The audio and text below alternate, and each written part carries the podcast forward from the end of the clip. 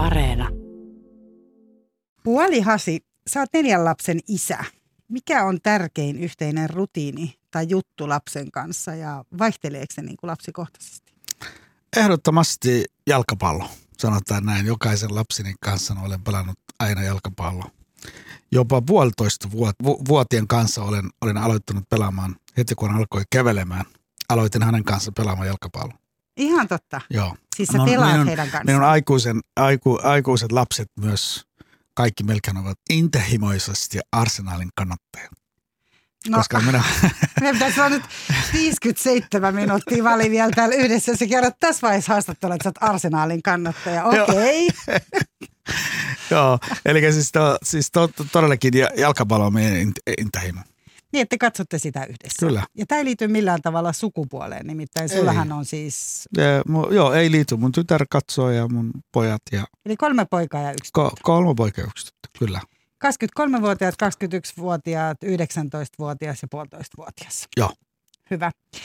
Eli tänään siis tosiaan Wali Hasin kanssa puhutaan isyydestä, kysy mitä vaan ohjelmassa ja, ja pohditaan sitä, että mitä se on se isyys, mitä se on niin tänä päivänä ja minkälaista se tosiaan on, kun lapsi on useampi ja ehkä me puhutaan vähän myös siitä, että minkälaista on kasvattaa lapsia yhden maan sisällä, kuitenkin jollain tavalla vähän ehkä kahteen eri kulttuuriin. Mun nimi on Mira Selander, oikein lämpimästi tervetuloa. Yle puheessa. Kysy mitä vaan. Niin, Wali, siis sä tulit eka kertaa isäksi 23 vuotta sitten, vuonna Joo. 1997. Muistatko, minkälainen se hetki oli? Öö, se oli kyllä tavallaan iloinen hetki ja outo hetki. Ja mä muistan, että kun mun e- esikoinen Malin syntyi, niin olin synnytyksessä mukana sairaalassa Tyksissä Turussa. Ja sitten illalla menin kotiin ja mä voin sanoa, että mä en ole nukunut koko, koko ilta. Ja se syy on koko yö.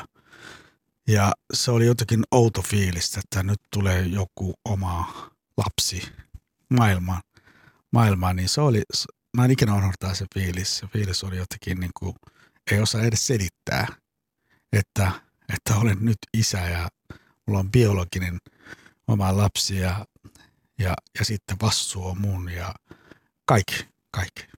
Olitteko se suunnitellut etukäteen siis lapsen hankkimista? Oliko se semmoinen, mikä oli suunniteltu vai tuliko se vähän niin kuin yllättäen? Että olitko sä ehtinyt jotenkin valmistautua siihen jo ennen sitä yhdeksää kuukautta ehkä? Me, meidän somalilaisessa kulttuurissa, jos menet naimisiin, se tarkoittaa sitä, että lapset on välttämätön.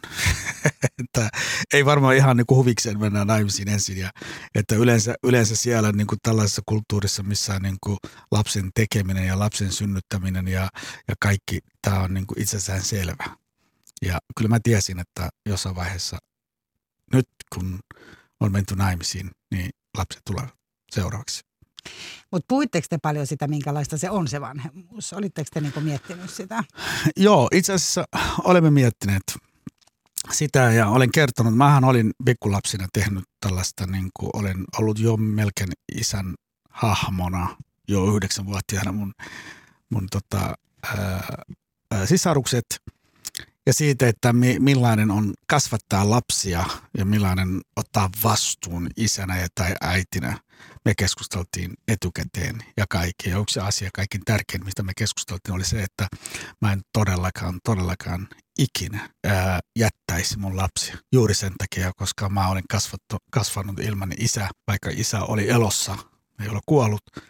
Ja siitä me keskusteltiin, että hei, nyt, nyt jos me tehdään lapsia, lapset tulevat tähän maailmaan, että tiedät vaan, että tapahtuu mi- mitään, niin mä pysyn last, lasteni rinnalla, että en ikinä hyväksy, että joku ottaisi pois. Että mä olen mukana aina. Vaikka me erottaa, niin mä aina ollut mukana heidän elämässä. Tämä on sellainen asioita, mitä etukäteen ihan tarkasti keskusteltiin. Ja sä itse asiassa, siis te erositte myös, teillä on kolme lasta yhdessä ja ero, erositte sitten, mutta oletko, pys, oletko pitänyt kiinni siitä?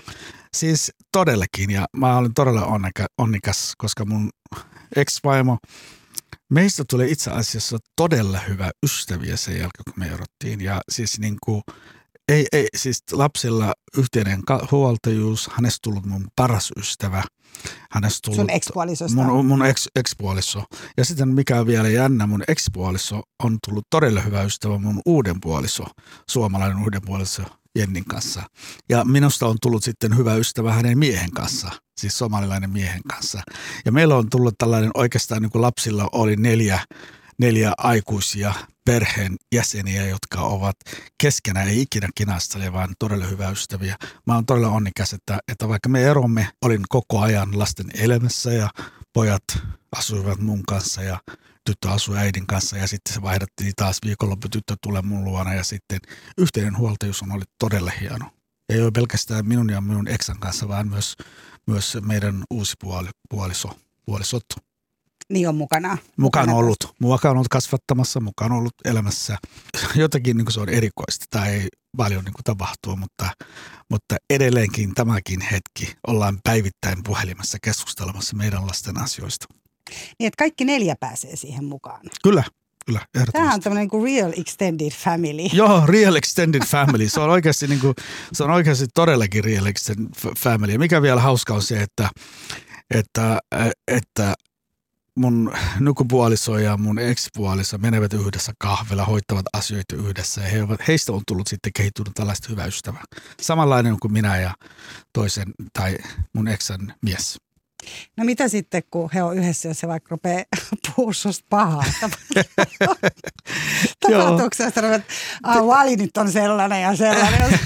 Tiedätkö, se, on, se on aika hauska, koska siis niin kuin, meidän perheessä on, meillä on sellainen huumoriperhe oikeastaan, niin kuin, e, että, että heitetään tällaisia vitsiä ja ne varmaan haukkuu enemmän kuin, kuin se, että joku puolustaisi tai sitten tappelisi keskenään. Ne varmaan kaikki, kaikki varmaan puhuvat minusta niin, että no, tiedätkö, mitä, mitä, uusi mies. Jo, ei kun mun, mun uusi vaimo ja, hän, ja tota, mun ex-vaimo, ne vois keskustella että, niin kuin huumorilla, että hei, miten, miten sä oot kestänyt tätä herraa? Niin, näin, näin siinä voi hyvin käydä, mutta sehän on hmm. mahtavaa, että sä pystyt itsekin suhtautumaan siihen näin, jos, jos näin käy. käy. Hmm. Tota, mutta siis kun sä tosiaan tulit isäksi, niin minkä ikäinen sä olit silloin, Vali? Öö, mä olin, muun muassa mä olin 28-vuotias. Eli aika tämmöinen keski-ikä suomalaisen, keski-ikäinen suomalainen, suomalaisen isän. Suomalaisen isän keski-ikäinen. Tota, sä sanoit, että sä menit sitten illalla kotiin. Sulla ei ollut mitään varpajaisia. Sä et lähtenyt kenenkään kanssa juhlimaan sitten. Ei, ei, en mä, en mä kyllä juhlinut millään tavalla. Mä menin illalla kotiin ja tulin seuraava aamu sairaalaan katsomaan lapsi. Ja se oli, niin kuin, se oli siinä. Sen jälkeen elämä alkoi ihan, ihan normaalisti. Tota, no mitä, koitko sä jollain tavalla siinä odotusaikana, että, että se oli myös niin kuin sun raskautesi? Eli tavallaan kun sun vaimosi oli raskaana, niin pystyitkö niin kuin ymmärtää sitä, että mitä hänessä tapahtuu ja huomioituuko sua neuvolassa ja niin edespäin?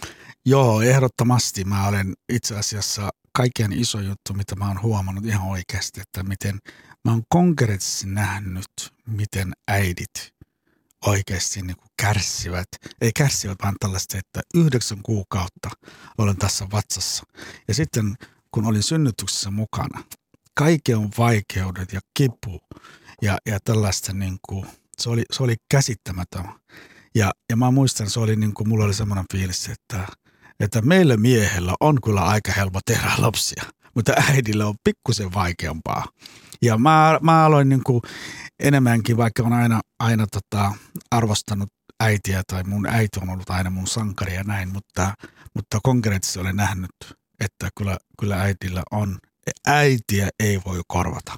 Vaikka kuinka hyvä isä sinä olet, kyllä se on se äiti, joka, joka eniten, eniten tekee ja just, just tässä synnytyksen aikana katsominen oli mulla niin kuin silmänavaus nähdä, miten konkreettisesti oikeasti tapahtuu.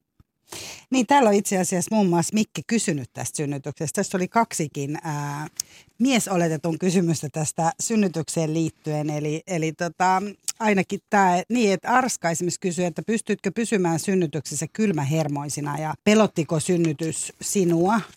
Ja sitten tosiaan Mikke oli kysynyt, miltä tuntuu nähdä, kun nainen synnyttää ja onko se vaikuttanut käsitykseesi hänestä naisena ja puolisona? Mun mielestä sen, sen verran, mä, mä aloin enemmän niin arvostamaan ja synnytyksen aikana en todellakaan pystynyt pelko oli todella korkea mä pelkäsin ja mulla oli, mulla oli tällainen, että mitähän seuraavaksi tapahtuu ja se epävarmuus, että miten synnykö lapset ja kuinka kauan se kestää ja kuinka se kipu kestää ja se, on, se, se oli niin kuin tällainen kunnon kamppailu. Ja sitten se on ensimmäinen kerta. Se oli mulla niin kuin tällaista, mitähän voimaton olo välillä, että haluaisin auttaa, mutta en tiedä, mitä pitäisi tehdä. Mutta siis, niin kuin, ei, ei, siis synnytyksen jälkeen ää, kyllä, kyllä tämä on ihminen, joka on synnyttynyt sun lapsi, sun lapsen äiti. Kyllä sä katsot vähän eri tavalla kuin, kuin ennen kuin tämä lapsi on syntynyt. Ja sä katsot sillä tavalla, että olemme nyt koko, todellakin tiimi, että me olemme niin kuin lähe, enemmän läheisiä, sanotaan näin. Ja se syy on se, että meillä on om, yhteinen lapsi.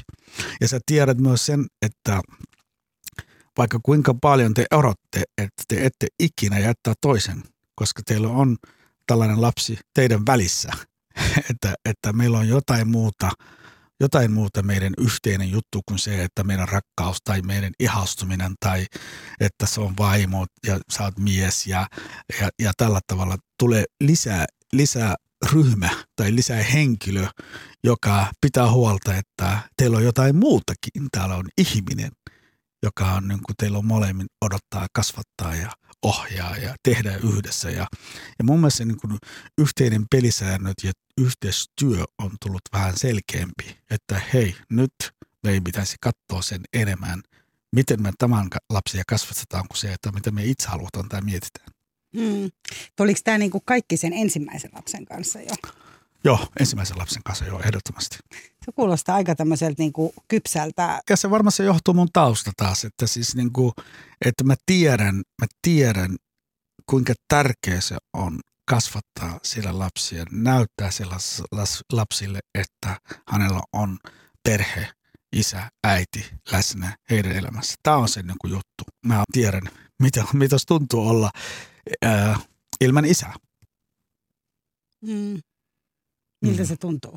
Se, se, oli, se oli todellakin niin kuin hirveän hankala, koska joudun vasta, ottaa vastuun yhdeksänvuotiaana perheestä niin kuin isän hahmona mun sisaruksille ja äidille.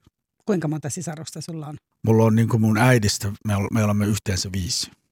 Mutta isällä on, on ollut muuta vaimoja ja mulla on vai kuinka paljon, en, en osaa mutta sanoa niistä, kuinka mutta paljon. Mutta niistä et joutunut ottaa, mutta että näistä, näistä joudut ottaa näistä sun pikkusisaruksista se perheestä. Kyllä, kyllä. Eli sä olit yhdeksänvuotias sen ikäinen, kun täällä monilla lapsilla loppuu iltapäiväkerho, niin sä olit sen ikäinen, kun mitä sä rupesit sitten tekemään? Se on hei tota, aika jännä, koska meillä ei ollut mitään, ei ruokaa, ei lääkettä, ei puhumattakaan koulu ja tämmöistä. Me elimme tämmöinen Keski-Somaliassa Dussamareven paikka, noin 30 kilometriä niin kuin Dussamareven sinne pohjois, pohjoispuolella siellä maalla. Ja, ja mä vaan niin kuin päätin, että hei mä en pysty olemaan täällä, koska meillä ei ole mitään syöttävää. Sitten mä vaan menin kaupunkiin – ja musta siis tullut, mitään? Mä kysyin, että ei mitään syötä. Ei mitään. Siis meillä oli, meillä annettiin, annettiin tota mun enot ja äidin, äidin niin kuin isä, mun isä isä ja mun iso äiti on antanut kyllä antanut meillä vähän niin kuin maisia ja ruokaa ja, ja maitoa ja kamelimaitoa ja tällaista. Mutta meillä ei ollut sellainen niin kuin toimeentuloa ollenkaan välillä oltiin tosi nälkä ja ei syöty koko päivä, sitten illalle syöttiin jotain ja, ja sillä tavalla se on ollut elämä. Sitten mä joudun lähtemään ja musta tullut kengän kiilottaja siellä Dusamarevissa. Ja kengän kiilottamisesta on, se on mun enti, ensimmäinen työ. Se on ensimmäinen ammatti. ensimmäinen ammatti, kengän kiilottajaksi. Ja se on sellainen, mä muistan, että meillä oli, mulla oli, kun mä saan vähän rahaa, sitten ostaan maissi, sokeri, jauho, tällaista pistään johonkin ja lähetän äidille niin, että he pystyvät syömään. Niin asuit sä niin kuin itse jossain muualla? Kadulla, kadulla. Nukkuin, mä muistan, mä nukuin kadulla. Siis niin kuin ei, ei mulla ollut asunto siellä kaupungissa, enkä pystynyt menemään joka päivä niin kuin äidin luona sinne 30 kilometrin päästä, niin mä olin suoraan niin kuin katulapsi. Ja se on Afrikassa aika normaali, siis katulapsi. Saa, saa niin kuin syöt mitä syöt ja nukut missä nukut. Ei ollut talvi eikä kylmä, onneksi. Ja, ja tota, mikä oli todellakin jännä, ja jälkikäteenkin kun miettiin, niin joka tapauksessa mä olin jotenkin niin kuin aika onnellinen lapsi. Ei mulla ollut mitään sellaista, että, että, että nyt mun pitää käy sääliksi itseni ja mi, miksi sulla tapahtuu. Ja mä ajattelin, että tämä, tämä kuuluu asiaa. Siis niin kuin on paljon minun ikäisiä lapsia katulapsina, kengänkiilottajina.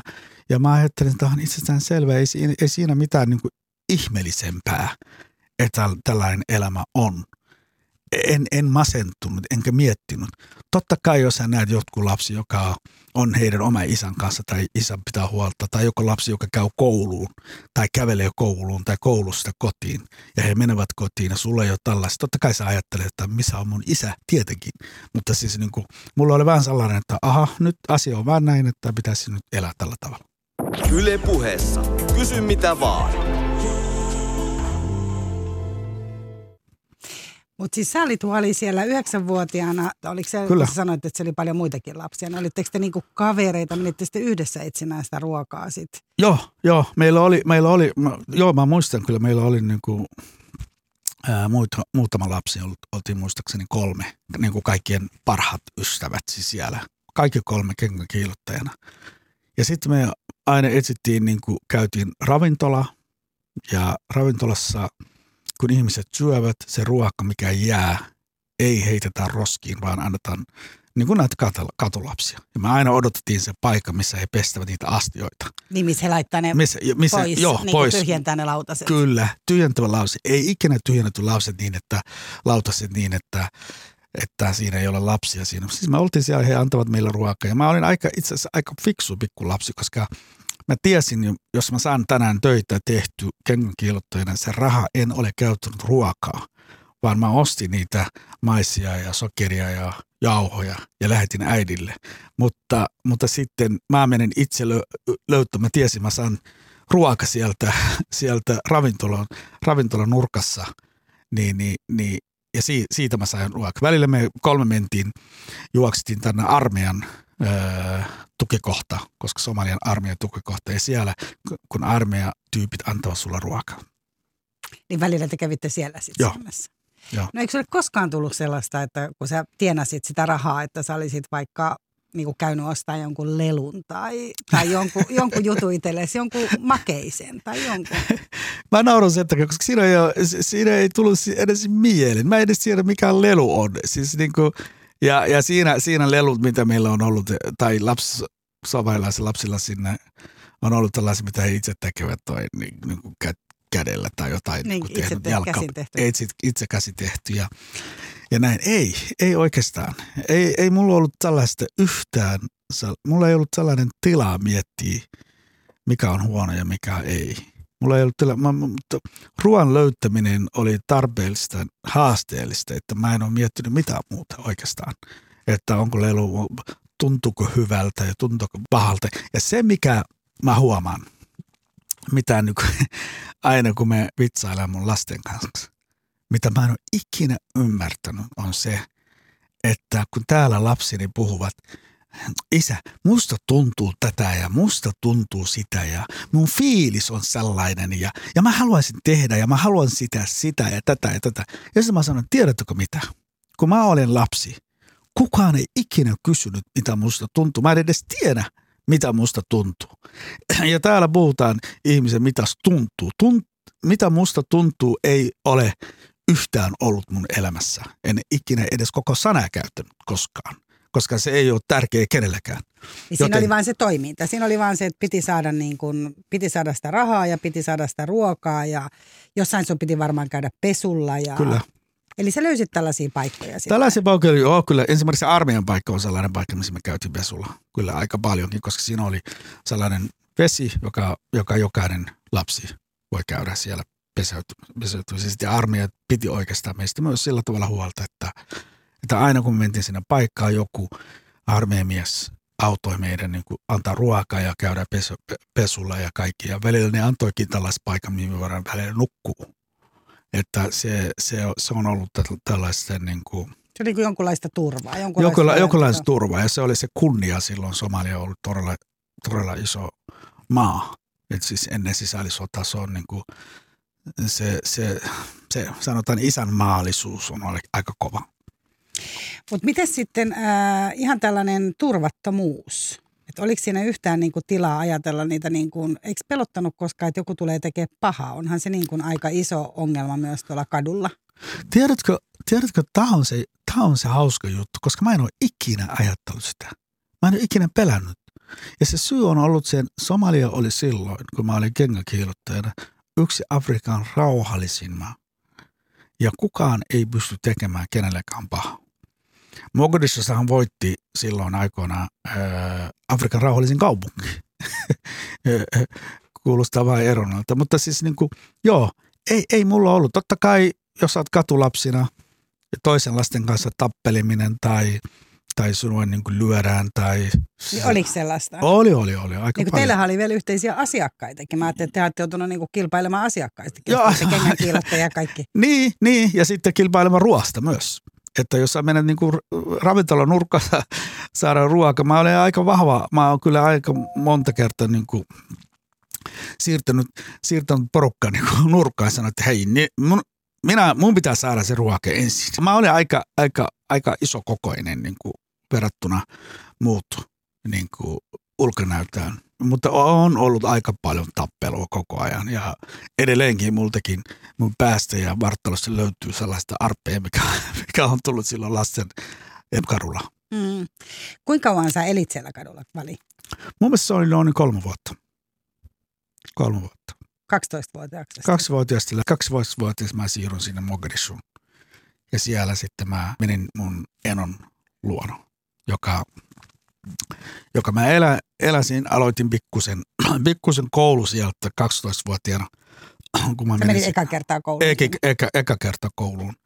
Ja se ei se koulusta paljon kyllä mitä on tullut, koska siis mä olin jo ollut aiko, aikuinen siis sillä tavalla 12-vuotiaana. Ja sitten mun eno lopulta lähetti mun Suomeen tai Eurooppaan.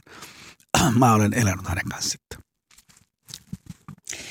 Tota, niin ja sä tulit sitten parikymppisenä Suomeen, eikö niin? Mm. Silloin 90-luvun alussa. Mm.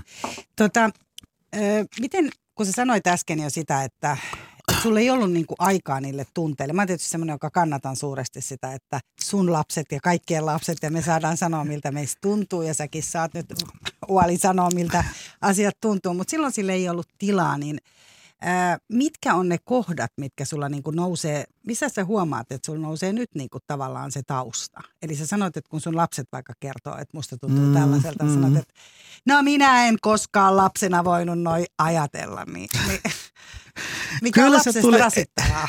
Kyllä se, kyllä se tulee, täytyy myöntää, että se tulee eniten, kun mä juttelen mun lasten kanssa. Ja välillä jopa niin, että mä heitä niin kuin jotenkin niin kuin vaadin ja pakottaa ymmärtämään, millainen lapsuus mulla on ollut. He eivät yksinkertaisesti pysty ymmärtämään se elämä, mikä mulla on ollut. Herra Jumala, nämä lapset ovat syntyneet Suomessa, joka on niin kuin yksi maailman parhaimmista ma- maassa. Ja he eivät pysty. Ja sitten välillä tulee sellainen ristiriita, että mua harmitaan paljon niin, että jos, että mä haluaisin jollain tavalla, että he, he niin kuin, se asenne olisi samanlainen, mikä mulla on ollut. Jotain tapahtuu, kyllä mä pärjään tästä, mä menen eteenpäin, mä pystyn pitämään huolta toisen ihmisistä, mä pystyn tekemään töitä, mun ei tarvitse valittaa ja niin, ja niin edelleen. Tämä on ollut mun asenne. Ja sen asenneen saaminen mun lapsiin on hirveän hankala ja kuka ei voi syyttää, koska he eivät elänyt tällaista elämää. Ja välillä tulee esille siitä, että, että montakin kertaa me puhuttiin ja mä sanoin, että tiedätkö ihan oikeasti, kukaan ei ikinä kysynyt, mitä musta tuntuu. Kukaan ei ikinä kysynyt. Ja te koko ajan, joka ikinä toisen sana, puhutaan vaan, mitä teistä tuntuu. Ja tämä tällainen kulttuuri, minä, minä, minä, minä, ja minä, minä ajattelen, minä haluan, se on minun juttu, se on mun osuus, ja se on minä ja minä, mikä meidän nykulapsilla on aika paljon. On sellainen, mikä mulla ei ikinä ollut minun elämässä. En, ei ollut minun, vaan se on me. Ja me tehdään yhdessä ja tämä on sitten meidän yhteinen juttu. Ja, ja, ja se varmaan johtuu siitä myös se kulttuuri tässä maassa, koska tässä maassa ihmiset, ihmisen oma asiat on niin kuin kaikin tärkein. Oletko lapsi vai aikuinen, ihan sama, mutta siis niin kuin, ja totta kai lapsi opetetaan sen, että hei, sitten kun sä oot 18-vuotias, asia on sitten sun omaa. kuka ei saa puuttua. Sä itse, sulla on itsemääräämisoikeus. Niin kuin sä oot täysikäinen. Täysikäinen. Ja Ihanhan tehdä. se ei varmaan niin kuin näin mene muuta kuin sillä tavalla, että sä oot ehkä vastuussa itse, mutta, Joo. mutta harva 18-vuotias ehkä nyt on silleen niin kuin ihan aikuinen suomalaisessa yhteiskunnassa. Se, siis siinä on niin kuin laillisesti pidetään. lai- aika. laillisesti, No laillisesti me puhutaan. Ja Ne. sitten ne, nehän ne ottaa, nämä, mun lapset ottavat sitä selvä. Siis niin kuin he sanovat, että hei, nyt minä olen 18-vuotias isä, minä saan päättää omista asioista. Ja se, ja se on niin kuin sellainen, joo, sä päätät omista asioista tietenkin, mutta saanko edes sanoa jotain? No saatko? joo, kyllä mä saan sanoa, kyllä. Yle puheessa. Kysy mitä vaan. Ja tänään kysyn, mitä vaan ohjelmassa puhutaan isyydestä vieraanaan Wali Hasia. Nyt kun me ollaan oltu siellä ää, Somaliassa, mä en osaa nyt valitettavasti lausua tämän, tämän kaupungin nimeä, missä toimit kengän kiillottajana, mutta, mutta mietin sitä, että onko tämä se, niin kun, sä puhut tästä sun isyydestä ja niin kuin miten sä siitä lapsille puhut, niin onko sä niin jopa vähän kateellinen sit siitä, että niillä on niin näin helppo ja hyvä elämä? Nouse, nostaako se pintaan myös sellaista niin kuin katkeruutta tai kateutta siitä, että sä et itse saanut ja nyt he saa? Että tavallaan sitä on niin kuin iloinen niistä lapsista, mutta nouseeko sieltä jotenkin se niin kuin 9-12-vuotias wali jollain tavalla myös sieltä, että miksi mä en koskaan saanut tota isää tai tuommoista turvaa tai tuntee mun tunteita. Että oot sä joutunut käymään niitä läpi? Ei todellakaan. Täysin päinvastoin. Ja mä selitän miksi. Mä, todella hyvä kysymys, koska mä en miettinyt tätä aikaisemminkin. Ää, ilman mun lapsuuden, niin kuin, miten mä oon käynyt läpi, mä en olisi tämä henkilö kuin mitä mä oon nyt. Se lapsuuselämä, mikä mulla on ollut, katulapsin eläminen ja se kengän kiilottaja ja pitää huolta mun sisaruksia ja elänyt tällaista, on antanut mulle sellainen voima, että jokaisessa asiasta, mikä tulee eteen, pystyy pärjäämään. Ja se on, se on niin ensimmäinen koulutus, mikä mulla on ollut. Ensimmäinen, se on, se on kokonaan tehnyt mun asenne. On luonut, olen luonut sellainen asenne, että kaikissa asiassa kyllä mä pärjään. Ja tämä, kaikki tämän jälkeen, jos mä saan, mä muistan kun mä tulin Suomeen, niin se oli, mä olin ihan shokissa. Ja se syy on ollut sen, että mulla annetaan asunto, ruoka, lääkettä. Ää, mulla, musta pidetään huolta. Joku valkoiset ihmiset, kristetty, pitää musta huolta. Se oli mulla, niinku, se oli mulla niinku todella ihmeellinen. Ja se, että ylipäätään sellaista asennetta, että sä pystyt edes myöntämään ja hyväksymään, on ollut se syy sen takia, koska mulla on ollut tällainen tausta. Ja, ja, ja kun mä katson mun lapsia ja kaikki muutkin lapsi täällä Suomessa, niin se elämän itsestäänselvyys on sellainen asia, mitä mä en haluaisi ikinä. Että no, kaikki on hyvin, niin ei, en mä jaksa tehdä tätä, en mä jaksa niin kuin sitä. Ja niin kuin sellaista tuntuu, että, tuntuu, että ei arvosteta tarpeeksi, mikä sinulla on ja mikä heillä on. Totta kai se on, he ovat onnikaita, että he ovat syntyneet Suomessa ja täällä on niin kuin kaikki järjestyy. Mutta sitten ihmisten rikkaus ei ole se, mitä sä saat. Saatko ruokaa tai, tai, tai oletko rikas, vaan se, miten sun mielessä pitäisi olla rikas. Sun pitää osata ymmärtämään sen, että kaikki ei ole itsestään selvä.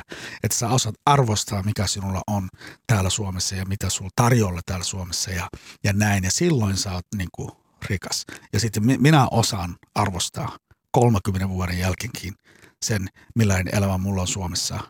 Ja se johtuu täysin mun taas. Eli mä en ollut todellakaan kateellinen. Jopa välillä toivoisin, että, että mun lapset ymmärtäisivät, että kuinka tärkeää siitä, että heillä on mahdollisuus opiskella, heillä on mahdollisuus saada ruokaa, heillä kannustetaan, heille ei tarvitse edes maksaa niin kuin itse. Niin t- nämä perusasiat mä en ikinä pitänyt itsestään selvänä. Mm. Mä tässä mietin, kun sä tätä puhut, mä muistan, kun mun isä sanoi aina mulle, kun mä pyysin jotain, sanoi, että kyllä munkin mieleni tekisi helikopteria. Mä aina olin se, kun mikä vaan untuma takia. Aina kun oli joku rahassa, että minä kävin, mä kävin siellä auttamassa ja sain vähän niin kuin lauantai-makkaraa niin kuin näkkileivän päälle. Ja se ei kyllä tuntunut yhtään miltään sillä hetkellä, kun sä olisit itse halunnut just ne, niin kuin, tiedätkö, ne ruskeat, mageet saappaat. Mm. Sanon, että mulla on ihan sama, mitä sä silloin söit, mutta mä, mä haluaisin kyllä nyt ne saappaat. Mutta Kyllä. tota, mut oot kiinni, mutta ootko joutunut vali käsittelemään tätä sun äitisi kanssa? Ootko joutunut, niinku, oot, mi- miltä se on niinku tuntunut poikana suhteessa äitiin se, että sä oot joutunut ottaa niin paljon vastuuta? Onko sulla tullut siitä vihaisia tunteita tai vai pelkästään Ei. sitä niinku myötätuntoa, että se ei varmaan hänellekään ollut helppoa? Ei todellakaan. Siis, äh, siis kun mä sanoin, että mä olen äh, antanut ruokaa ja tällaista, mä en todellakaan niin kuin itse yksin kasvattanut. Meidän äiti on kasvatti meitä kaikki. Mun äiti pitää huolta. Meidän äitistä on tullut tällainen, itse asiassa mun äidistä on tullut tällainen sankari. Äh, se ei ollut meille niin kuin, ei mulla ollut, eikä me keskusteltiin, mä tiedän. Ja äiti arvostaa tietenkin, että näin pienenä ää, nuorena miehen olen häntä auttanut enkä ole ratkaissut kaikki ongelmat, olen kuitenkin jollain tavalla auttanut. Ja se molemmat, me tiedetään sen. Mun äiti olisi halunnut, että mä opiskelen, mutta hän ei pysty, eikä, eikä tiennyt. Ja meillä on, joo, ei, ei siis äitin kanssa on ollut kyllä aina ihan niin kuin selkeä, missä me ollaan tässä tilanteessa yhdessä. No mitäs sitten, tota, ää, kun täällä kysytään sitä, että kasvatatko sä samalla tavalla sun tyttöjä ja poikia, ja me alussa ajateltiin sitä, että, että tai puhuttiin siitä, että katsotte jalkapalloa, mä en mainitte nyt sitä joukkuetta, mitä se kannattaa to- toistamiseen, mutta, mutta ei, mutta hienoahan se on siis. Mutta katsotte Arsenaalin pelejä yhdessä ja, ja tota, pelaatte yhdessä jalkapalloa ja niin, mutta kasvatat sä heitä niin kuin tasa tasaveroisesti, kysyy Susanna. Eli teetkö sä samoja asioita noin niin kuin ylipäätäänkin vai huomaatko, että sä vaadit erilaisia asioita ää, sun tyttäreltä kuin vaikka pojilta tai päinvastoin? Varsinkin nyt tämän sun oman taustas kannalta, että vaaditko pojilta sit Ei, ei todellakaan vaadita pojilta. Mä siis vaan Suomalta. tytöltä? Ei, ei, ei pojilta tai ja tytöltä. Siis, eri, ei, siis, su, siis mä olin ihan selkeästi, mun kasvatustyyli on, on ihan selkeä siitä, että tässä, jos haluat kasvattaa lapsia Suomessa, niin ehdottomasti pitäisi kasvattaa maasamaan tavalla, miten Suomessa kasvatetaan lapsia. Eli se tarkoittaa sitä, poika, tyttö, tasa-arvoiset ja tasa-arvoisesti käsitellä heidän asioita. Totta kai he, heillä on eri kiinnostuskohde. Eh, Pojat kiinnostavat jalkapalloa enemmän tytöt kiinnostuu, tyttö kiinnostuu jotain muuta. Vaikka Ai, hänkin- tyttö ei hänkin- ole niin hän, hän, hän ei ole paljon arsenaalista kiinnostunut, mutta kyllä no, hän on pelannut. ymmärrän, ymmärrän. Hän ehkä haluaisi kannattaa vaikka Liverpoolia tai muuta vastaavaa jotain. Sulla, on- sulla on vielä jotakin Arsenalia vastaan, mä näin sen. Mutta, Ei. mutta siis joo, tyttö on niin pelannut jalkapalloa myös. Mä olen pelannut hänen kanssa jalkapalloa ja niin. niin. Millä tavalla sitten kasvatetaan? Heidän kaikille on samat periaatteet, millä tavalla niin kuin perusperiaatteet kasvatustyyliin. Ää, mutta sä huomaat kyllä, niin kuin tyttö on enemmän, enemmän kiinnostunut. Sanotaan vaikka mun lapsuudesta. Tyttö on enemmän kiinnostunut kuin pojat. Pojat ei, ei ole kiinnostunut yhtään paljon, paljon, yhtä paljon kuin tyttö. Ja hän kysyy kysymyksiä, että mi, mi, millainen se oli ja millainen Somalia on ja millainen elämä sulla on ollut. Ja meillä on niin kuin jotenkin niin kuin kehittyy sellaista niin kuin ikään kuin aikuisten keskustelutyyli hänen kanssa. Mutta se ei ole mun kasvattama, vaan se itse, itse hän hakeutuu näin. Niin se on se hänen luonteensa. Hänen luonteessa, kyllä. enemmän. No Susanna kysyy täällä myös, että onko tämä niinku hellyys ja tämmöinen samanlaista, eli onko sun ihan yhtä helppo esimerkiksi halata poikia tai ottaa syliin tai On, mitä tyttöä? on vai todellakin. Ei, ei vaihtelu. Kyllä se on, on yhtä helppoa pussailla ja halailla. Ja tämä on se meidän kulttuuri, se läheisyys siellä. Ja, ja, ja tota, riippumatta onko poika, tyttö. Mutta sitten tyttö, tytöt enemmän niin kuin haluaa isän sylissä enemmän. Ja tällaista on, on, on sellaista. Mutta se on se taas, mitä ne haluaa. Ei ole sellainen, että nyt mä en saa halata poikaa, kun se on poika. Ei siis, Niin Vaan Joo. sekin on lapsikohtaista. joo, lapsikohtaista. Kyllä. Mutta huomaatko että sä teet niin onko sulla niin jokaisen lapsen kanssa, kun heitä on neljä tietysti, tämä puolitoistavuotias on vasta niin pieni, mutta, mutta onko paitsi se jalkapallo, niin onko jotenkin sellaisia niin kuin, tunnistatko sä vaikka tiettyjä puolia itsestäsi? Niin kuin eri tavalla niin kuin eri lapsissa. Että tästä mä tunnistan, että tämä on nyt tämä vaikka lukeva vali ja tämä on nyt tämä toimi. Niin kuin. Joo, kyllä mä, kyllä mä tunnistan. tunnistan.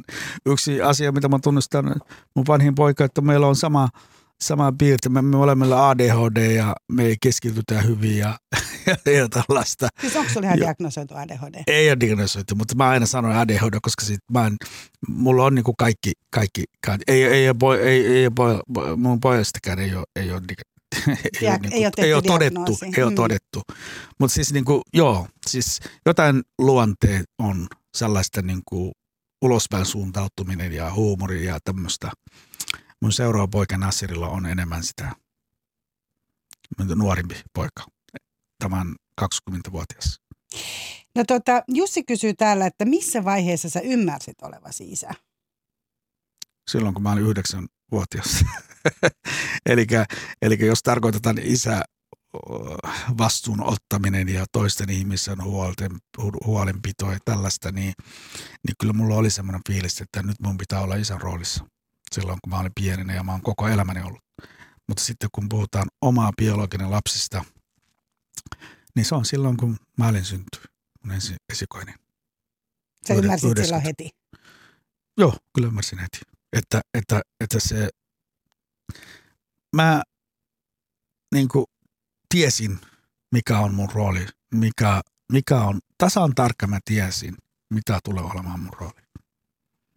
Sitä mä mietin, että kun sä et ole koskaan oikein sit saanut, tai siis sen yhdeksän vuoden jälkeen saanut elää niin kuin lapsuutta, niin mm-hmm. tuleeko se semmoinen niin elämätön lapsuus jollain tavalla esiin sun niin kuin elämässäsi? Rehellisesti sanottuna en mä edes tiedä, mikä on edes lapsuus. Mä olin lapsina – pelannut jalkapallokadulla, mä oon, mä oon niin kuin tehnyt mitä lapset yleensä tekevät, tällaista niin kuin ja vitsailu, juokseminen ja tekee miten sattuu ja niin kuin yritä leikkiä silloin kun on mahdollista ja näin. Ja mulla oli vaan niin kuin täysin, täysin eri olosuhteet kuin, kuin tavalliset lapset. Ja mä haluan muistaa vielä, että mä en ole ainoa. Siis, siis afrikalaiset lapset viettävät sellaista elämää aika paljonkin. Ja, ja näin, että mä, mun mielestä mä oon viettänyt mun lapsuus. Se, se, se, mitä, se mitä mä niin kuin tiedän, mitä on ollut, on se, että mä en ole niin kuin, mä olin jo tiennyt, että mulla ei ole varaa epäonnistua. Mulla ei ole varaa ajattella näin, että mä nukkuisin tänään vähän enemmän. Mä muistan niitä lapsia, mun kavereitakin keskuudessa, katulapsia, ne en polttanut tällaista koloa, mä en tiedä mikä on suomeksi, sellaista mitä poltetaan – jotain huumetta. Jotain niin kuin meidän laissa huumetta, sanotaan näin, siis siellä silloin. Niin mä muistan, mä en ole ikinä koskenut sitä. Ja se syy, että mä tiesin, että jos mä kosken tämän, niin mä menettään sellaista niin kuin, sellaiset otteet, vastuuotteet siitä, että mä en löydä ruoka äidille ja sisarukselle. Ja siinä oli sellainen taas sellaista, että, että mä en saa niin kuin tehdä tämmöistä. Että se oli mulle itsestään selvä että mä en saa tehdä. Nämä voi tehdä, mutta minä en. Ja, ja se siis se niin kuin, joo, ky, kyllä mä luulen, että lapsuus on ollut läsnä siinä, mitä yleensäkin lapset tekevät, mutta ei ihan siihen lapsi, joka pystyy tekemään kaikki, mitä haluaa. Niin, eikä, eikä Lelujen semmoista... kanssa ja esimerkiksi joku ostaa lahjaa ja tämmöistä. Ja turvattomuus. Turvattomuus, kyllä. Mutta eikö siellä ollut koskaan vielä, kun puhutaan tuosta pelosta, mä vielä, kun sä puhut nyt tästä huumeistakin, niin mä mietin, että eikö siellä ollut sellaisia, niin kuin, että te ette joutunut sitten mihinkään sellaisten niin kuin rikosten uhriksi myös sillä tavalla, että siellähän on paljon kaduilla sitä, että että lapset laitetaan niin kuin myymään jotakin tai itseään tai, mm. tai niin kuin jotain, että lapsia käytetään sillä tavalla hyväksi. Kyllä siis, siis silloin ei mun mielestä aika paljon ollut näistä lasten myymistä ja tällaista ja, ja se, ja se rikollisen, rikollisen kurinpito on ollut silloin Somalissa todella kova. Että kukaan ei uskonut tehdä lapsille paljon pahaa, mutta jotain tällaista on tapahtunut – mutta mä en ole tiennyt. Mä en ole niinku sellaista, mä en ole sanonut, että siinä voi olla pedofiili tai siinä voi olla joku, joku joka voisi varastaa sinut. Ja, ja, koska ensinnäkin se ei ollut yleinen ja toisen se ei ollut niinku sellainen, mikä mä oon miettinyt. Ja en ikinä törmännyt tällaista itse. enkä törmännyt, mun kaveritkään ei ole törmännyt. Mä muistan, me nukuttiin aina sellaista niin kuin auki, aukio, jossa niin kuin päivällä myydään vaatetta, mutta se oli ihan kuin, ihan kuin tällainen ö, telta. Siinä me nukuttiin aina. Ö, välillä me nukuttiin armeijan, armeijan ö, luona tukikohta. Niin, niin, niin. En mä ikinä huomannut, että siinä olisi sellainen rikollisuutta. Ehkä se oli naifi ajatella, että ei olisi, mutta mä en muista, että mulla olisi pelko tai että mä tiesin, mä nukun sinne ja huomenna menen töihin. Niin sulla oli selkeä, sulla oli selkeä rutiini pitää, Kyllä. pitää hoitaa, piti pysyä ryhdissä ja, ja niin edespäin. Eli sulla oli tavallaan niin kuin selkeät kuviot, Selkeä kuvit, joo. miten sun piti hoitaa. Ja, Ja se ei ollut sellainen, mitä mä oon ajattellut ja päättänyt, vaan se oli sellainen, että itsestään selvä. Nyt minä teen tätä ja mennään eteenpäin. Yle puheessa. Kysy mitä vaan. Täällä on äh, useampikin kuulija puhunut aika, tai kysynyt siis tästä äh, tasa-arvosta tässä parisuhteessa. Eli, eli usein ainakin Katriinan kysymys on ja Leenan kysymys on muun muassa siitä, että äh, kysellään sitä, että oletko pitänyt kaikkien lastesi kanssa isyyslomaa tai ollut hoitovapaalla ja, ja äh, mitä mieltä olet siitä, että Suomessa isät ovat tänä päivänä niin isosti mukana perheelämässä? Eli mitkä on sen asian hyviä puolia ja mitkä haasteita ja voisiko se olla vieläkin tasa-arvoisempaa? Joo, Nyt tuli monta kysymystä nyt on otettu kysymys saman aikaan. Joo, lasten kanssa kyllä olen pitänyt lomia ja Ai oot ollut isyyslomilla? ei isoslomilla, vaan ihan tavallinen loma. Mutta siis äh, välillä kun vaimolla on ollut koulussa tai työ, niin mä kyllä pitin lapsi kotona huolta. Ja se kun tullaan siihen tasa-arvoon, kyllä, kyllä mä oon sitä mieltä, että, että jos ihminen asuu täällä 30 vuotta Suomessa ja se ei vieläkään oppi tasa-arvosta, niin se on sitten jotain vikaa, että pitäisi tietenkin niin kuin se on, se on ihan, ihan niin kuin, mun mielestä se, mun mielestä se, esimerkiksi mun nyky vaimon kanssa meillä on ihan selkeä täysin tasa-arvo. Se, joka kuka tekee, niin tekee. Ei siinä ole miesten ja naisen välinen tai sellaista, että nainen pitäisi tehdä tai mies pitäisi tehdä. Ei sellaista meillä todellakaan ole. Mutta entäs noin niin kuin muuten, jos ajatellaan tälle niin kuin sukupuolirooleja, mutta ajatellaan sitä, että, että onko teillä, onko se, että jos sä oot vaikka parempi pyykkäämään ja toinen on parempi imuroimaan, onko te niin kuin sille, oot sä Joo. pystynyt jakamaan? Öö, joo, kyllä, kyllä siis öö, mä oon huono tekemään ruokaa. Se ei ole varmaan sun Se ei, ole, tehtävä mun- se ei ole mun tehtävä, mä en tykkää sitä enkä pysty. Välillä teen kyllä hyvää ruokaa, mutta, mutta siis vaimo tekee enemmän. Ja sitten Mutta sä voisit oppia siis Saa, mä voisin oppia. Joo, joo, mä voisin oppia, jos on pakko. jos on pakko. Mutta se ei vaan anna mun tekemään paljon. Ja, ja, ja nyt tota, mä aina vitsailen, että ää, täällä Suomessa niin, niin onneksi minä en ole niin kuin päähenkilö tässä, tässä perheessä. Että, että se on hyvä, että joku muu ottaa sitä vastuuta. Että sanotaan näin, mua ohjataan enemmän kuin mitä, mä, mitä minä ohjaan enemmän tota, vaimoni. Ai sua neuvotaan enemmän. Mua neuvotaan enemmän kotiasioita. Tota, mutta onko tämä niin kuin, onks, jos, jos ajatellaan nyt, että vaikka sä oot koulun kasvatuskeskustelussa vai miskä se oli täällä mainittu, mutta siis on tämä, mä puhun aina niistä kehityskeskustelu, kehityskeskusteluna myös koulussa, mutta kun on nämä varhaiskasvatuskeskustelut mm. päiväkodissa ja sitten on mm. nämä vanhempien vartit koulussa, niin koetko sä, että ää, sä oot samalla tavalla niin kuin huomioitu niin kuin tasa-arvoisena vanhempana niissä? Tätä kysyy itse asiassa myös Katriina täällä. Kyllä, kyllä, on huomioitu ja ei mulla ole mikään ikinä ollut ongelma. Silloin kun mun eksän kanssa, niin ehkä mä puhuin parempi suomea, niin silloin mä osallistun enemmän. Nyky ää, avioliitossa me olemme ihan tasa-arvoisesti te, käynyt neuvolassa ja keskusteltu pikkupojan asiasta ja kaikista, että ei, ei mulla ollut tällaista ongelmia ollenkaan koskaan. Tai mulla olisi sellainen, että mun kohdellaan vähän eri tavalla sen takia, kun mä oon mies. Totta kai se on ymmärrettävä tietyllä asiat, äiti, äiti tietää parempi, tai äh, just sitä imetyksistä ja tällaista asioista, jossa niin kuin enemmän tarvitaan äitiä siinä. Mutta, mutta kyllä se on niin kuin sellainen asia, mitä mä, mä olin mukana silloin, kun mulla on aika äh, olla mukana. Viime viikolla mä olin neuvolassa mun poikan kanssa yksin. Ja edellisenä on ollut mun vaimo ja sitä edellisenä me oltiin yhdessä. Eli se, se, se, se vaihtelee.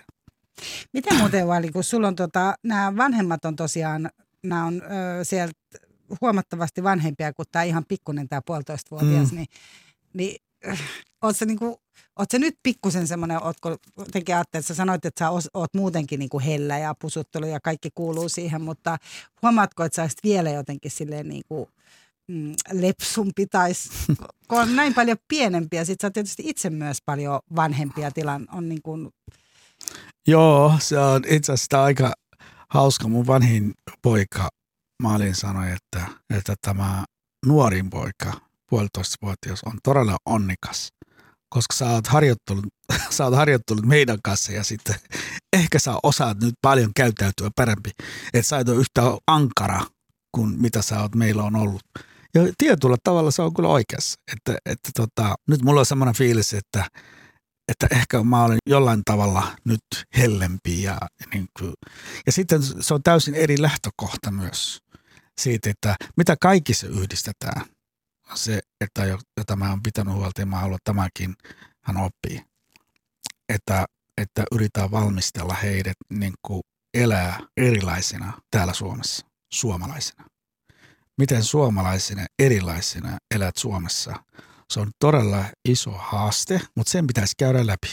Ja mä olen aika hyvin mielestäni onnistunut. mitä se uoli tarkoittaa? Mä selitän. Siis se niin kuin Suomessa, mä, mä oon itse somalilainen, ää, aikuisen lapset. Äiti on somalilainen myös. Mä tulin pakolaisena tänne ja äiti tuli perään. Ja se sun lapset, kun he syntyvät täällä Suomessa, miten, he saa, miten he, sä saat heidän identiteettiin kuntoon, on aika haasteellista ja mä selitän, mikä se on. Ja se, se on se, että öö, sanotaan vaikka mun vanhin poika tuli yksi päivä kotiin ja sanoi, että hän oli todella pettynyt, vihainen ja koulussa hänelle kiusattiin ja sanottiin, sä olet neegeri, mene takaisin, mistä tulit. Ja hän ei ymmärtänyt sitä. Tämä oli siis joskus. Se on siis aikoja Way sitten. back, mm. Aika way back. Se on todella aikoja sitten. Ja mä vaan sanoin, että kuule nyt, sä olet syntynyt täällä Suomessa ja sä oot suomalainen. Sä oot yhtä suomalainen kuin kaikki muutkin. Jos joku on sitä mieltä, että sinä et ole, aina sanot, että näyttää, millä tavalla minä en ole. Jos hän sanoo, että sä olet somalilainen, sinä olet suomalainen, sanot hänelle takaisin, kuule, minä olen somalilainen ja minä olen suomalainen. Ja sinulta puuttuu se toinen osuus, joten minä olen tässä asiassa paremmassa asemassa. Jos joku sanoo, että sinä olet tumma ihonen, sanot, että so what? Mutta älä ikinä lannistu, älä ikinä ajattele, että sä et kuulu tässä yhteiskunnassa. Sä todellakin kuulut yhtä paljon kuin kaikki muut. Ja toinen asia, mitä mä oon jatkossakin, niin kuin kaikki on kolme ja opettanut on se, että se uhrautuminen. Älä ikinä tule sanomaan, että mä en päässyt sen takia sinne, koska siinä oli opettaja oli rasisti tai, tai työnantaja oli rasisti tai, tai, tai minua ei annettu sen takia, kun mä olin musta. Tällaista tapahtuu, mutta sun pitää tietää, että se ei liittyy sitä yhteiskunnassa, missä sä elät, vaan se liittyy se henkilö, joka tekee sitä. Ja aina sun pitää antaa hänelle sitä palautetta, että hei sinä olet se, joka on tehnyt, mutta mä en lannistu, mä jatkan tätä, tätä mun elämää erilaisena suomalaisena. Ja mä en osaa niin kuin, kertoa koko ohjelma, sekä sitä koko ohjelmassa, kaikki prosessi, mitä me käytiin, mutta nytkin kun on aikuisia, kyllä mä tiedän ja he tietävät, että se on semmoinen paras niin kuin kasvatustapa, mitä mä oon heidän an- antanut. Se, että sä opetat heille, niin kuin, että mi- mistä he, tai mitä kaikkea he on. Sitäkö se Joo, tarkoittaa? mitä kaikki he ovat? He ovat suomalaisia, he ovat somalilaisia, he ovat muslimeja ja ei ne kyseenalaistaa sitä suomalaisuutta ja ei kyseenalaistaa somalilaisuutta myös. He, he eivät kyseenalaista, että he ovat muslimeita. Sen takia joku muu on sanonut näin tai joku muu on käyttäytynyt sillä tavalla. Heidän pitäisi osata hyväksyä, ketkä he ovat ja keskustella asiasta kaikissa, kaikkien puolin. Ja se, että lasten identiteetistä ei paljon niin puhutaan. Ei sanota, että hei, sä oot somalilainen. Nyt sä, sä oot somalilainen, joka elää suomalaisessa keskuudessa. No, muista. Mun mielestä tämä ei ole hyvä. Ja myös ei ole hyvä siitä, että, että hei, sä oot suomalainen. Vaikka sä oot erivärinen, se erivärinen ehkä, sun pitää selittää, miksi ihminen on erivärinen ja mistä se on tullut, mistä tausta, miksi se on erilainen, miksi, miksi se herättää huomio. Niin kuin tällainen asia pitäisi lapsilla ehdottomasti pienessä pienessä varhaisessa aikassa niin kuin selittää ja kertoo ja saadaan heidät ymmärtämään. Ja saa huomaa, huomaa mun lapsi, ei, ei, ei niillä ole mitään niin kuin vaikea sanoa, että hei, mä oon somalilainen ja somalitaustainen ja tota, suomalainen. Ja mun mielestä heidän suomalaisuus myös on sellainen vahva identiteetti. Ja, ja mun mielestä vahva identiteetti on se, mitä, mitä, mä oon, niin kuin, mitä me saatiin aikaiseksi. Sen tarkoittaa, että myös sulla on ehkä sitä aika vahva niin kuin identiteetti Kyllä. molempien kulttuureiden välissä vai Ehdottomasti. Ehdottomasti. Mulla on, mulla on sitä vahva identiteetti sitä suomalaisuudesta. Mä olen elänyt Somaliassa 20 vuotta ja mä olen elänyt Suomessa 30 vuotta. niin pitempään Suomessa? Niin. Enemmän tämä Enemmän täällä Suomessa. rasismi on yksi asia, mitä se joudut pelkäämään vastasi puolestaan, mutta mitkä on ne muut asiat, mitä se joudut niin kuin heidän puolestaan? Mitä sä niin kuin isänä pelkäät? Eniten mitä mä pelkään on, on se, että ny, nykynuoret, riippumatta siitä mistä se on tullut tai tausta, ää, just viime aikoina on lisääntynyt aineiden käyttö ja sellaista niin kuin, niin kuin tällaista niin kuin harhaa. Ää, lasten identiteettikriisi huolettaa mut, lasten syrjäytyminen huolestaa mut tosi paljon. Ja, ja nämä on se, mitä mua pelottaa eniten. Miten me saadaan, niin kuin, miten me saadaan niin kuin, tätä yhteiskuntaa rakennetaan niin, että lapsilla on sama voima ja sama motiivi, miten on ollut joskus aikoinaan täällä Suomessa esimerkiksi. Niin, niin, niin kyllä mä huolestun sen, että mennään siihen suuntaan, että kaikki on vain itsestäänselvä ja ei mitään tärkeää. Kaikki on ihan niin kuin vaan helpoja. Jos mä käytän huumetta ja alkoholista ja tällaista, tämä on aika ihan ok ja näin. Sanotaan näin, että mun pelottaa eniten siitä. Se on se, mikä sua isänä huolestuttaa. Joo, kyllä, ehdottomasti. Tota, ää, sitten Jussi kysyy täällä, oli laittanut monta kysymystä. Hän kysyy, että kun on useampia lapsia, niin miten pidät huolen siitä, että olet tasapuolinen jokaiselle lapselle? Kyllä mä tiedän, mä olen tasapuolinen, mutta ehkä, ehkä toiminta voi olla erilainen, että ei, ei tiedetä. Jotkut lapset voivat, esimerkiksi mun pojat sanovat, että sä et ole tasa, tasapuolinen, ää, sä oot enemmän niin kuin tyttön, ää, tyttön Niin kuin hän, kuuntelee, hän kuuntelee niitä sun juttuja. Kyllä hän kuuntelee mun juttu, se. Kyllä mä pystyn tasapuolisesti toimimaan mun lasten edessä. Et totta kai lasten kanssa pitää olla tasa, tasapuolinen. Ei siinä voi olla, että joku, sä rakastat joku lapsi enemmän kuin muut ja niin, kuin toiset. Ei se.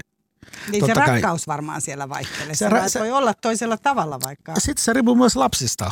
Että jotkut lapset on kiinnostunut, kiinnostunut sinusta enemmän, niin silloin jos sä vastaat. Esimerkiksi nyt kun mä asun täällä Helsingissä ja mun kolme las- lapset asuvat Turussa.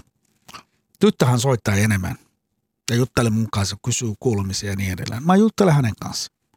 Ja jos muut sanovat, että hei, miksi sä koko ajan puhut sun tyttön kanssa, miksi sä et puhu meidän kanssa, niin mä voin sanoa, että no miksi sä et puhu meidän kanssa, minun kanssa. Että Miksi et soittaa, sä soita? soittaa, miksi et soittaa? Mä, mä, mä, mullakin on oikeus isänä. Että siis, joo tällaista, mutta ei, ei sellaista systemaattista ajattelua niin, että esimerkiksi tämä nuorakainen, mulla on nyt hänen vastuun, hän on, hän on lapsi.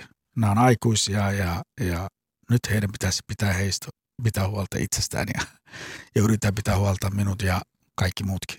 Niin miten sä muuten vali? Mua ihan mielenkiinnostaa kiinnostaa tämä, että kun sulla on 23, 21 ja 19-vuotiaat, niin kuinka paljon sä puutut niin kuin heidän, tai miten se, miten tämä tämä tapahtuu tää tässä, tässä näin tämä muutos. Jostain syystä kiinnostaa omallakin kohdalla. Kyllä minä puutun koko ajan, mutta, mutta onnistunko se on vähän eri asia. Että mä Niin, mutta sä yrität. yritän, yritän puuttua koko ajan. Yritän puhua kouluasiasta ja yritän puuttua asioista ja mä sanon, että miksi et hae tätä, hae tätä. Ja sitten se tulee sellainen seinä, että no, no nyt, nyt hei, tämä on mun asia, että mun, saanko hoitaa itseäsi niin kuin sille. Joo, kyllä mä aina yritän, mutta välillä onnistamattakin. No sitten täällä kysytään ää, vielä sitä, että kenen kanssa puhut isyydestä? Kenen kanssa, kenelle menet puhumaan silloin, kun sulla on isyyteen liittyviä ongelmia? Ja tämä on itse asiassa Eetu. Mä luulen, että mun äidin kanssa ja mun vaimonin kanssa. Mutta ei kenenkään mieskavereiden kanssa. Öö, on mun veljen kanssa kyllä, mun veljen kanssa, joka ei asu täällä, täällä tota, Suomessa. Mutta kenelle on niinku helpoin tunnustaa se, että jos on epäonnistunut vanhempana? Mun mielestä se vaimo on helpon tunnustaa ja äiti. Koska he osaavat myös sanoa, että hei, sä oot huutanut vähän niin kuin ihan turhaa. Ja sä oot oikeassa. Sun pitää muuttua. Niin, että sä oot väärässä. Et Sä oot oikein. väärässä, sä oot väärässä, joo, sä oot väärässä. Ja se, sä, sellaista asiasta pystyy jakamaan ihminen, joka oikeasti niin kuin pitää sun oikein tielle ja sanoo, että sä oot väärässä. Mm. Hän- Jotkut hän ihmiset pitää- kaunistelee ja sanoo, että joo, kyllä, kyllä tästä, kyllä tästä.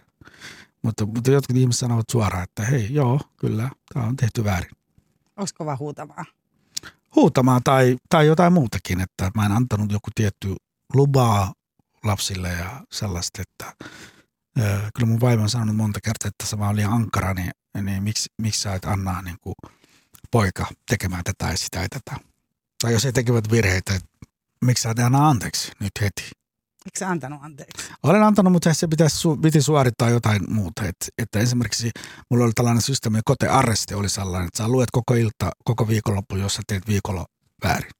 Esimerkiksi. sä- Et minkä, minkä, esimerkiksi. tyyppisestä asiasta joutuu koko Esimerkiksi koulussa, esimerkiksi koulussa, jos koulussa on tullut tällaista monta vilmemerkkiä, että siinä ei ole menty, niin silloin meillä on Niin, tällainen säännö. ihan on niin kuin lintsannut koulusta. Niin, niin, koulusta tai jotain koulussa on tehty tai jotain väärin ja on keskusteltu asiat. Ja se on, että hei, tämä ei, tai, tämä ei pitäisi tapahtua uudestaan. Ja jos uudestaan se tapahtuu, sä jäät kotona viikonloppuna, sä et lähde mihinkään. kotona oleminen odottaa. Että kaverit soittaa, että hei mä en voi tulla, kun mulla on viikonloppu aresti. Eli tällainen on ollut, siis on niin tapa pitää kurin lapsin. Ja tämmöinen on ollut sussa. On ollut kyllä, kyllä, kyllä. Meinaatko pitää tämän nuorimman kanssa niin kuin saman? Öö, en tiedä, mutta koska edellisiä ei ole paljon toiminut kyllä, mutta ehkä, ehkä mun pitää muuttaa mun, mun tota, strategia tästä asiasta, mutta, mutta joo, katsotaan miten, milloin, missä hän elää ylipäätään ja millä tavalla ja miten, miten, miten hän, hän niin kehittyy. Niin se vanhemmuuden musta, mä ajattelen itse kanssa kolmen lapsen äitinä, että, että se vanhemmuuden yksi haaste on jotenkin se, että kun siihen ei musta voi niinku opetella. Tai että tavallaan se, että sä opit koko ajan sitä mukaan, kun ne lapset kasvaa ja koko ajan tulee niinku joku uusi asia. Että sä voit niinku päättää jotain tiettyjä asioita, mutta todellisuudessa, kun ne tilanteet on siinä edessä, niin, Mm, niin sit Mm. sillä hetkellä sä niinku reagoit sen mukaan, mikä se on. kyllä, ja vähän myös niin kuin lapsen mukaan. Ja, ja ainakin mun oma kokemus on tässä vaiheessa se, että, että jos päätti olla jo, tiettyjä virheitä tekemättä, niin sitten on tehnyt ne toiset.